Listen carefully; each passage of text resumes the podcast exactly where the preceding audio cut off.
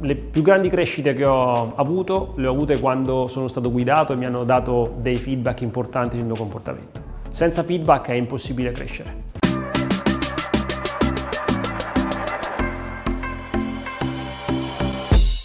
Ciao amici imprenditori, in questo video continuo sul filone della gestione del capitale umano. Voglio par- parlare in particolare di feedback. Ecco, attenzione, ho detto feedback perché in inglese la pronuncia corretta è feedback, come Mac, non feedback. E lo dico così, quando andiamo all'estero e parliamo con i nostri colleghi imprenditori, non facciamo sempre eh, la solita figura da italiani che non conoscono le lingue. Comunque, a parte le battute, pronunciamolo pure come vogliamo, ma l'importante è che utilizziamo questo strumento per crescere e far crescere i nostri collaboratori. Feedback in inglese vuol dire letteralmente nutrire indietro ed è una fase fondamentale del processo di crescita del nostro capitale umano. È grazie al feedback che possiamo lodare le persone per quello che hanno fatto bene e fargli capire dove devono migliorare, mettere in luce quello che ci aspettiamo magari da loro Parlando di feedback, ci sono alcune cose che ho imparato durante il mio cammino. Per prima cosa, la regola 524. Un feedback, soprattutto se eh, dato per correggere un comportamento sbagliato, deve essere dato entro 5 minuti o al massimo entro 24 ore dal, com- dal comportamento, altrimenti perde completamente di efficacia. Se ciò non accade, la persona in questione avrà avuto tempo per eh, crearsi la scusa o ristrutturarsi nella sua mente il perché quel comportamento era corretto e qualsiasi cosa noi andremo a dire molto probabilmente non riuscirà a correggere quel comportamento per il futuro. Un'altra cosa fondamentale è la modalità e i tempi con cui diamo questo feedback.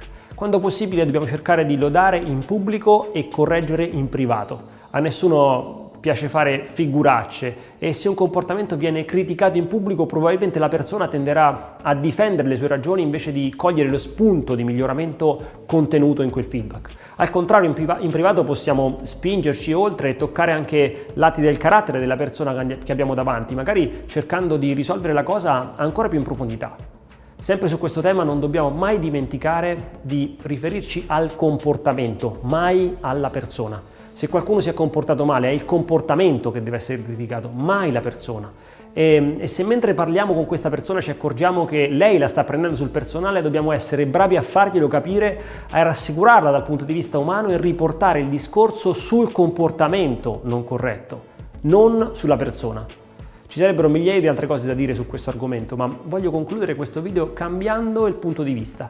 Quando è stata l'ultima volta che abbiamo ricevuto un feedback?